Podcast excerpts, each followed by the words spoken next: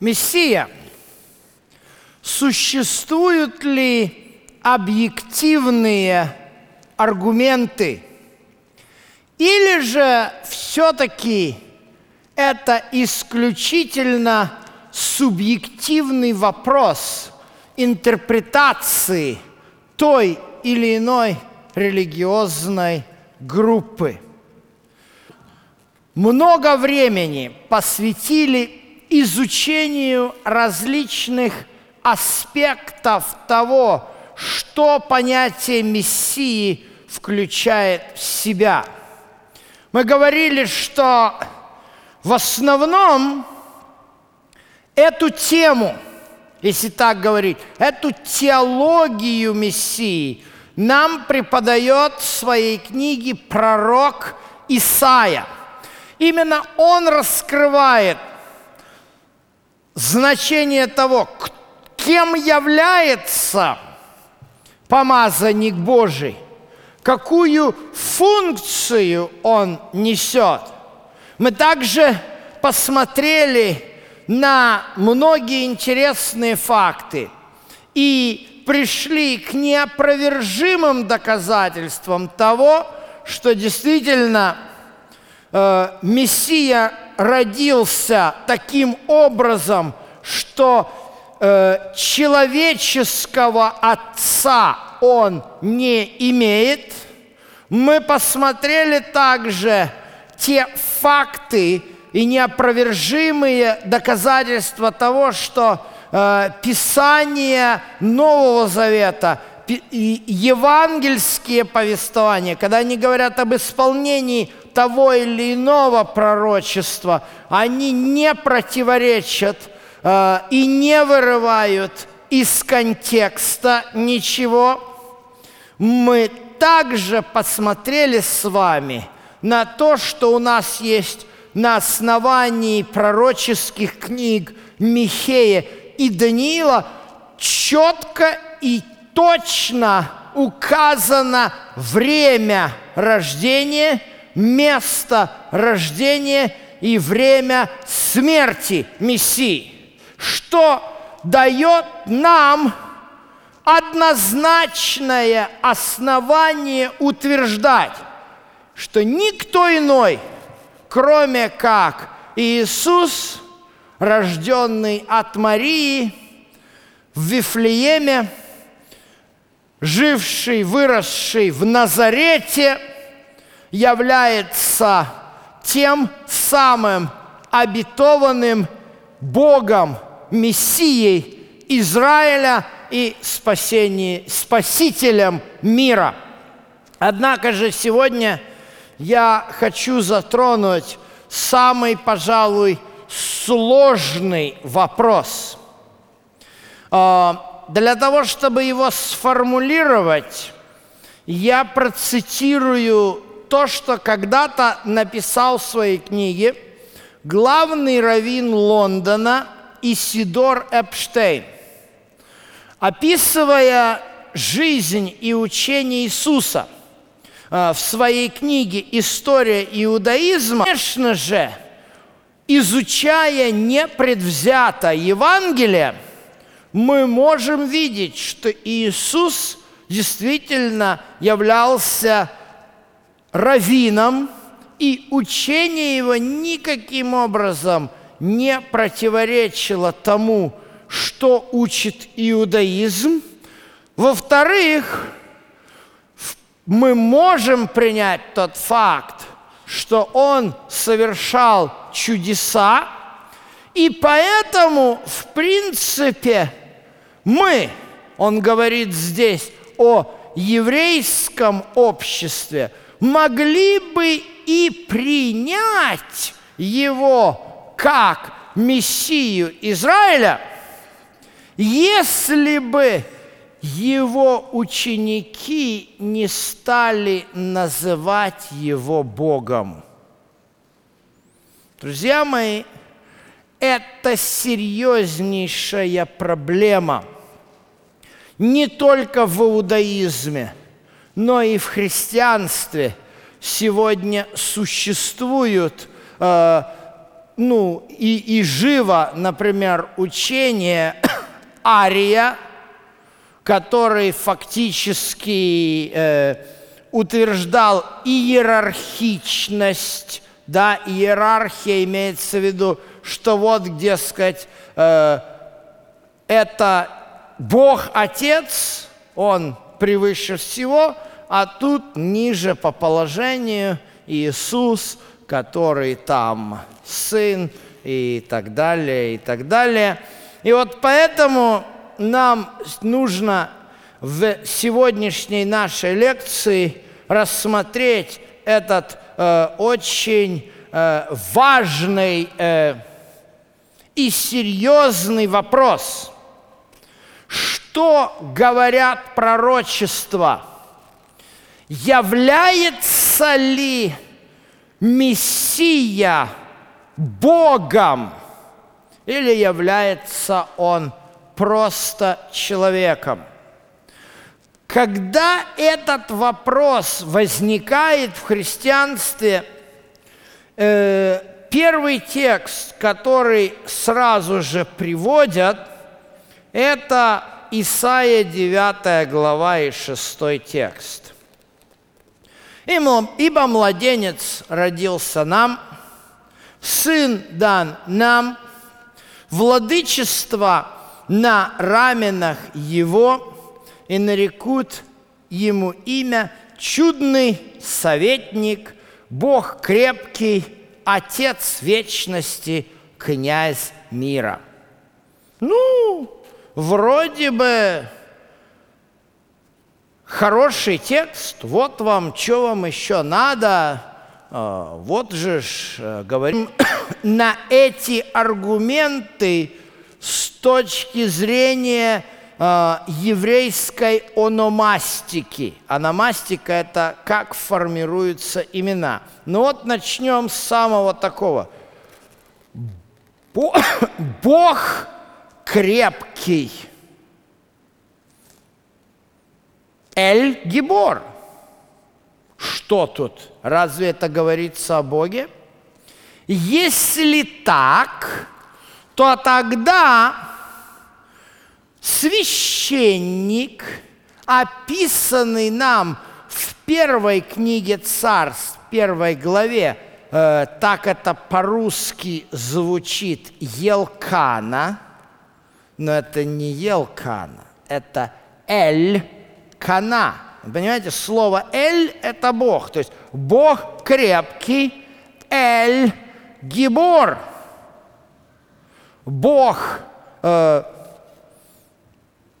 ревнитель Эль-Кана. Что, Елкана – это Бог? Абсолютно нет. Существует очень много э, древних имен, в которых Эль, э, если говорить грамматически, э, присутствует в виде приставки или суффикса.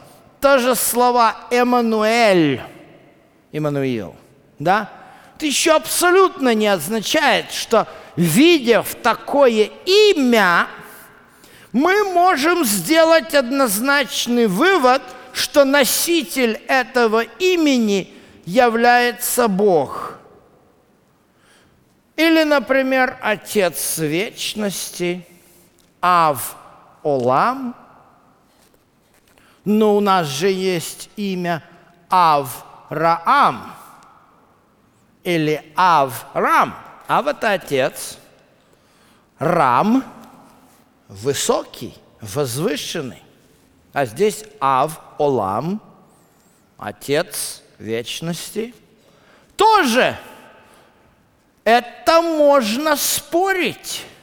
Этот вопрос спорный. Можно ли однозначно отнести эти слова, это имя и сказать, носителем этого имени является исключительно Бог. То есть приставка «ав» присутствует в, во многих именах. Здесь это ничего не говорит. Последнее – Сар Шалом, князь мира. Ну, тут, в принципе, такое.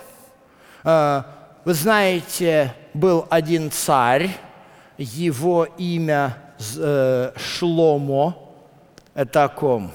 О Соломоне. Шломо. Вы понимаете, поэтому с точки зрения, может быть, англоязычного читателя или русскоязычного читателя, который смотрит на эти имена, части из которых переведены вот так вот. Может быть, это и выглядит хорошо, но вы видите, когда мы э, сталкиваемся с другой стороной, мы видим, что аргумент Исаия 9.6 э, на основании этого стиха мы можем говорить о том, что Мессия, сын Давидов, это Бог, да, то есть однозначно, понятно. То есть мы не спорим о том, что пророчество э, из Исаии 9.6 э, и 7 э, говорит о Мессии. Однозначно, это Мессия, сын Давида. Тут ни у кого нет сомнений. Тут и у раввинов нет сомнения. Ни у кого. Это не предмет спора. Предмет спора заключается в том, вот этот Мессия, сын Давида, это человек или это Бог.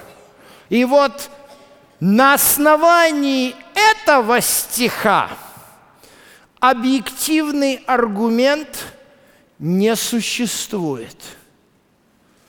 Что это значит? Однако же в нашей с вами лекции я хочу показать вам два ключевых стиха. Два.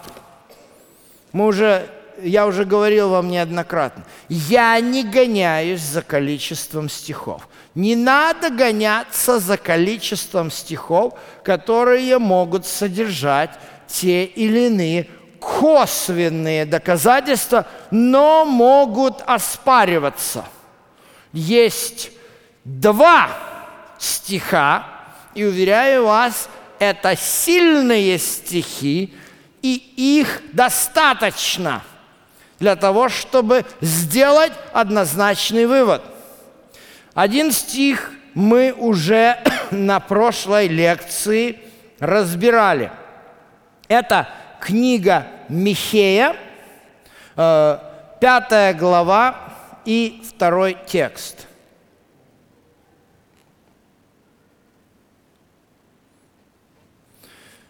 И ты, Вифлеем Ефрафа, мал ли ты между тысячами иудинами? Из тебя – произойдет мне тот, который должен быть владыкою в Израиле.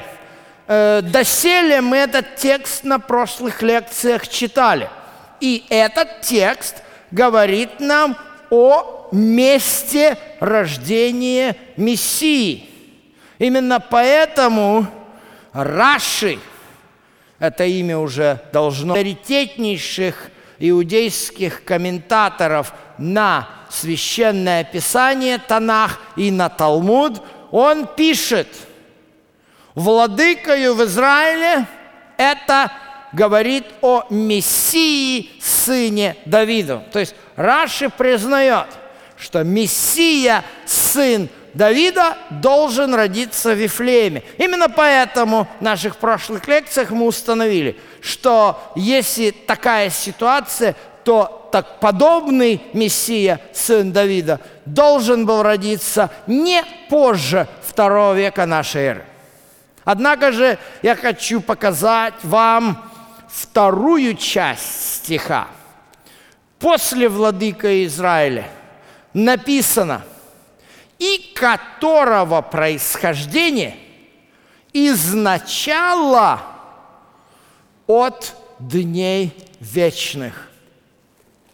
Изначало от дней вечных. То есть вы понимаете, это не простой владыка, это непростой человек. Читая комментарий Раши – я был просто поражен. Прямым текстом написано, Ему имя существовало до того, как были сотворены небо и земля. Друзья мои, это признание. Это единственный текст перед нами, вот эта единственная фраза, в которой мы видим, что серьезные раввины, исследовавшие Библию искренно и непредвзято, фактически признают тот факт, что Мессия, сын Давидов, является не человеком, а Богом. Кстати говоря, это не единственное мое рассуждение. А, я уже рассказывал неоднократно о последнем Ребе любавических хасидов. А, я регулярно люблю посещать э, э, э, на, в Бруклине, в районе Краун Хайтс, по улице 777 Eastern Parkway, место, где преподавал Тору Ребе Менахем Мендельшнерсон. До сих пор это крупнейшая ешива любавических хасидов, и оттуда выпускники разъезжаются по всему миру. И вот на котором написано в переводе на русский «Да будет жив наш великий учитель, Ребе, Бог, Царь и Машех. Периодически я получаю одну интересную русскоязычную газету, которая публикуется в городе Милуоки, штат Висконсин. И там вот этот лозунг – переведен на русский язык.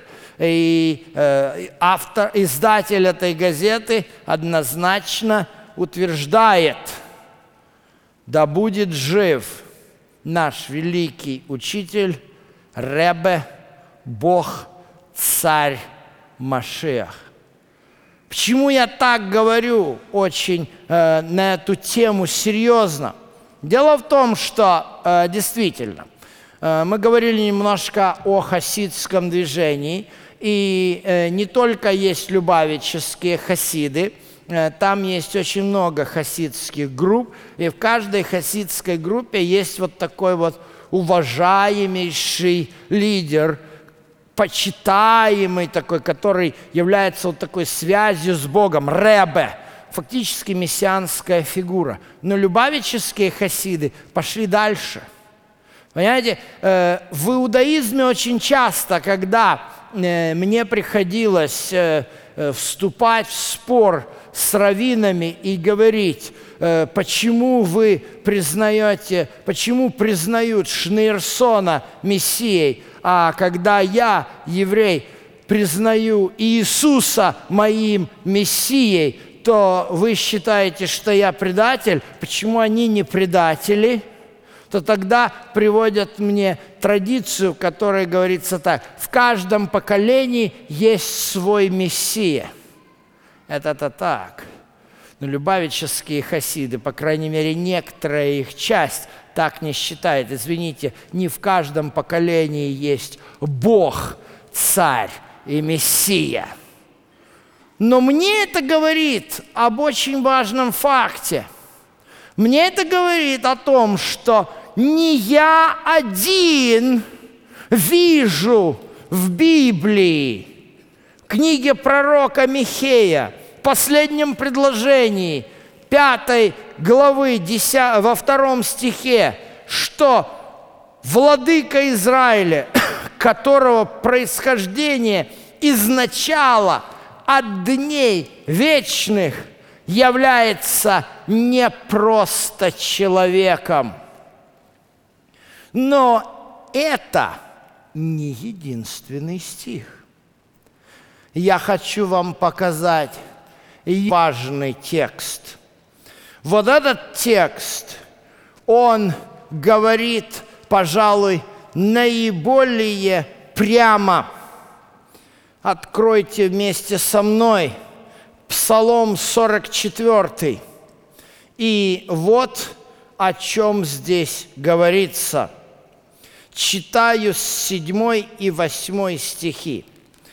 «Престол Твой, Боже, вовек, жезл правоты, жезл царства Твоего».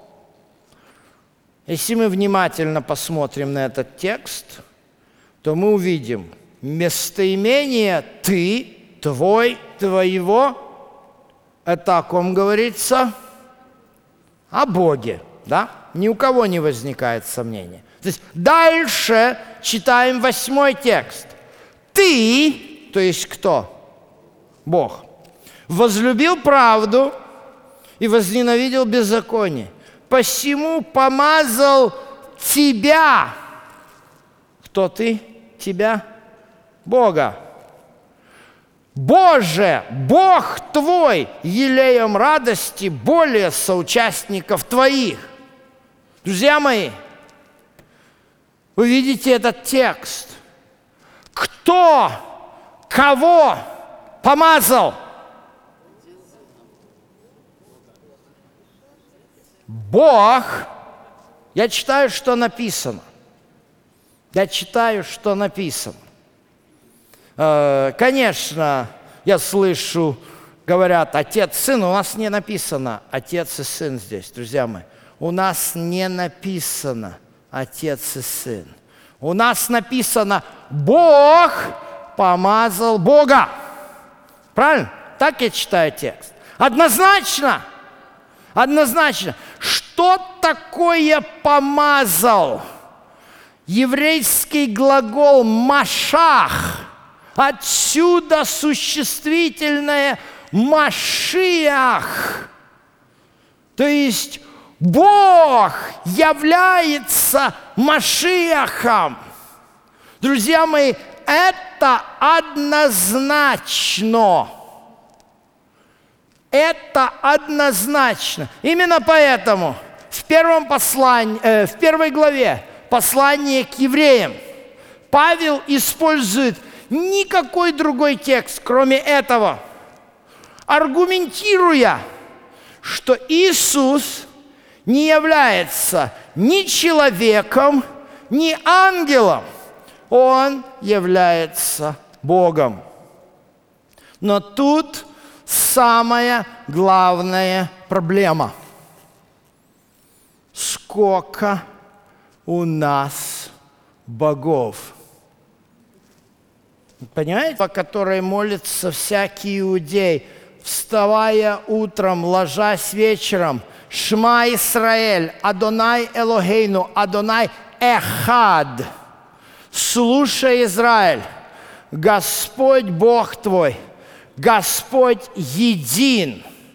Ну, конечно, тут сразу начинаются аргументы, насколько это един отличается от один, но я вам сразу скажу, един действительно может употребляться, и будут двое, одна плоть, басар эхад – когда говорится о том, что человек оставит мать свою и отца свою, прилепится к жене. Но также эхад употребляется и в смысле числительного один. Поэтому здесь не так все просто. Более того, как насчет заповеди номер один – да не будет у тебя других богов перед лицом моим. Это, вы понимаете, почему это серьезно? Это серьезно, потому что для всякого иудея первая заповедь свята. Как это я буду поклоняться еще одному Богу? Друзья мои, нет еще одного Бога. Есть единый Бог. Нет двух и трех отдельно стоящих друг от друга богов. Есть единый Бог. Посему помазал тебя, Боже, Бог твой. Однозначно. Этот текст говорит однозначно, что помазанником Божьим является сам Творец неба и земли, Бог Авраама, Исаака Иакова.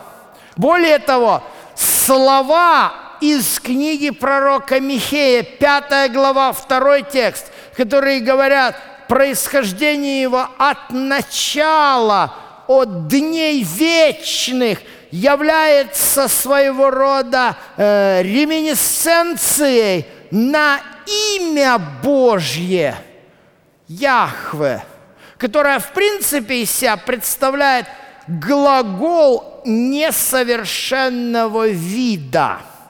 Несовершенный вид э, в грамматике библейского иврита означает действие, которое не имеет открытое с обоих сторон. Это глагол «быть». Слово «Яхве», которое не очень правильно переводится в русском синодальном переводе как «Егова», так не произносится, конечно. Но слово «Яхве» означает, э, происходит от глагола «хая» – «быть». То есть это бытие, которое не имеет начала, не имеет конца. Родится влад... тот, который будет – владыкою в Израиле, происхождение которого не имеет начала. От вечности, от миямей олам, от дней вечных. Как это можно себе представить? Как можно себе представить, помазал тебя, Боже, Бог твой, елеем радости, и при этом нету двух богов. Друзья мои, не надо попытаться себе представить это. Бог непостижим и непредставим. Бога можно постигнуть только верою и ничем другим. Конечно же, исследовав вот эти три, два ключевых стиха, мы видим, что действительно э, пророческие книги, а также псалмы однозначно говорят о божественности Мессии – Однако же аргумент о том, что последователи Иисуса назвали его Богом, так ли это? Называл ли себя Иисус Богом? Это будет исследоваться в нашем следующем